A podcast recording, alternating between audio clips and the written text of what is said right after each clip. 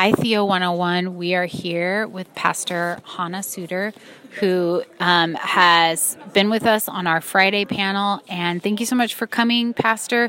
Do you have any final parting words for our students this week? I do have some final parting words.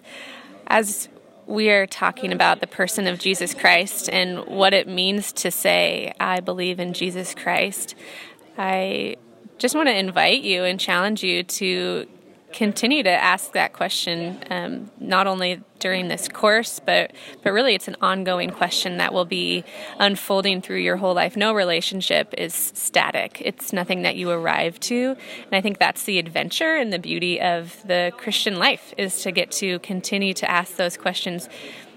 What does it mean to say i believe in jesus christ. Who are you?